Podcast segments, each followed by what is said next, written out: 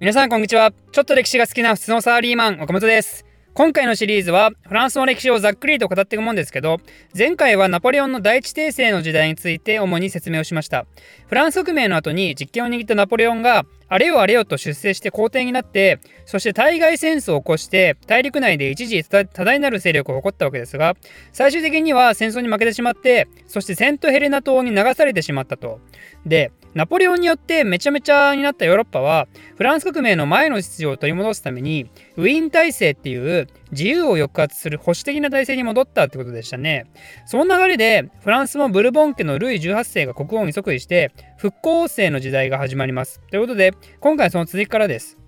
復興政といってもルイ18世の時代は以前のような絶対王政ではなく王権が憲法によって制限された立憲王政なんですね。ただし革命によって外国に亡命していたような貴族がこの時期にフランスに帰ってきていてフランスの議会はそんな貴族たちからなる貴族院とあとは高額納税者から選ばれた議員からなる会員この二院制が取られたわけですよ。ちょっとあれ？って思うかもしれないですけど、フランス革命後のフランスって立憲王政と言いつつも、また選ばれし者だけが国政に参加できるようなね、仮想市民に優しくない体制に戻ってしまったんですね。なんで、この後もフランスは保守的な応答派とラディカルな共和派の争いはずるずると続くんですよ。ルイ18世自身は立憲王政システムに理解を示したんで、ま、あまり大きな混乱はなかったんですけど、この次のシャルル10世の時代になると、また時代は急変します。何が起きたかというと、まあ想像できるかもしれないですけど、このシャルル10世君はですね、絶対要請大好きマンだったんですよね、なんと。実はフランス革命の初期の段階から革命派を反革命軍作って叩き潰そうとしたぐらい、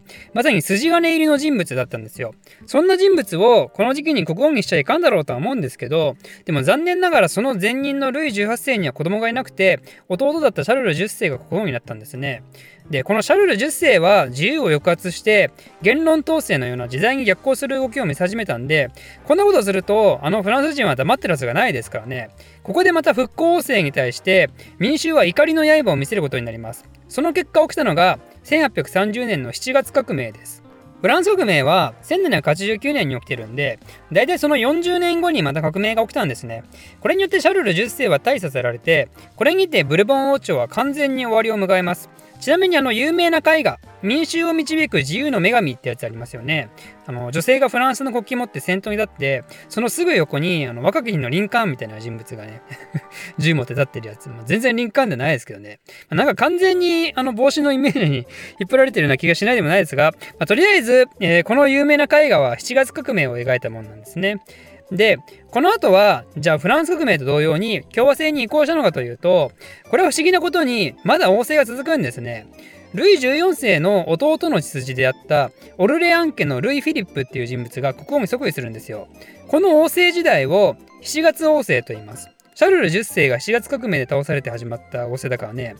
なんでこの人が突然国王になったのかというと、まあ、由緒正しき血筋であるのは間違いないんですが、このルイ・フィリップのお父さん、ま、なんとお父さんもルイ・フィリップって名前なんですけど、この人はフランス革命時代から第三身分に寄り添った立場を貫いてたんですね。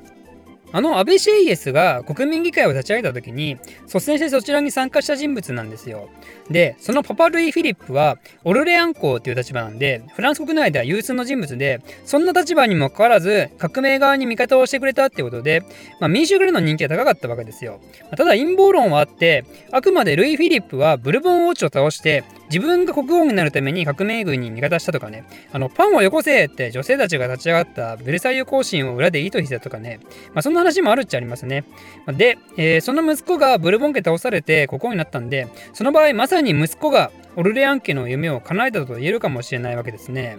でまあその施設はとりあえず置いておいて、えー、ルイ・フィリップが新たな国王として民衆から観光の声で迎えられたのは間違いなくてまた立憲王政が改めて再開することとなります。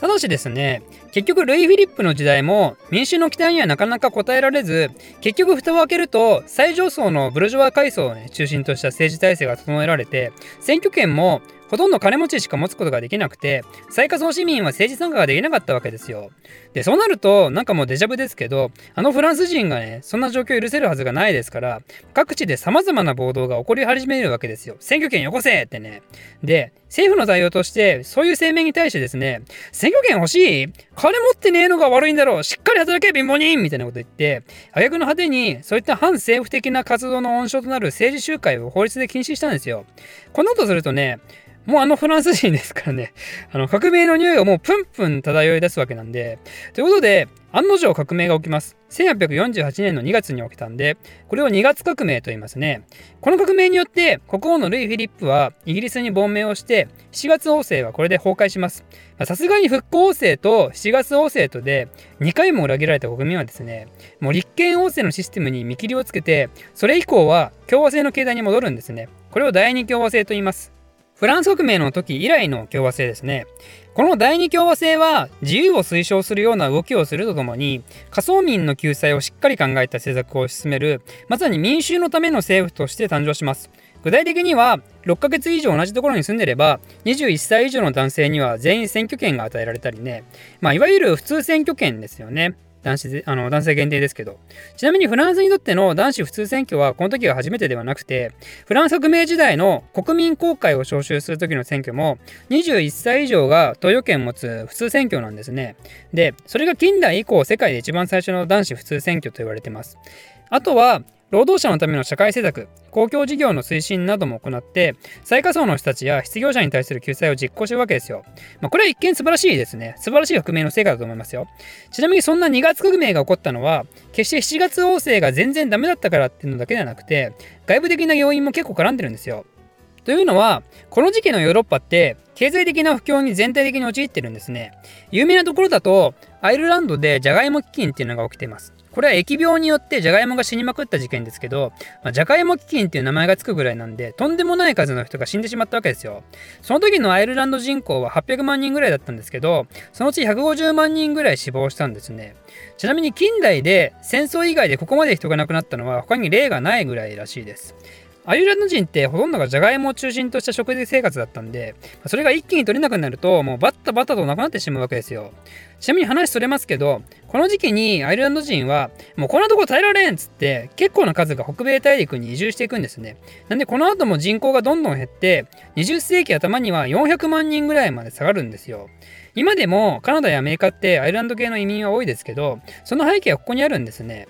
で、問題はアイルランドの農民はイングランドの地主に対して小作料を支払ってたわけですけど単純に人が死にまくったんでその小作料が入らなくなるとなおかつ苦しんで死にまくってるアイルランド人を救済するための費用負担をしなきゃならんと。っていう感じでイギリスで次第に強硬的なムーブメントが起こって、その煽りを受ける形で、ヨーロッパが全体的に不況に陥っていくんですね。さらに悪いことに、この時のヨーロッパは、寒冷化でもともと農作物が不作だったこともあって、社会不安がどんどん増大していくわけですよ。農村部では農作物が取れない。都市では不況によって失業者が増加。でも、何も作ってくれない各国の君主たち。あれ、ウィーン体制の保守的な体制ってのは、これ何もいいことないんじゃねってなるわけで、それでこの2月革命が起こった1848年には、ヨーロッパ中で反体制運動が展開されます。具体的には、フランスは2月革命で、イギリスはチャーティスト運動、イタリアはイタリア民族運動、ドイツとウィーンでは3月革命、ワルシャワではポーランド独立運動、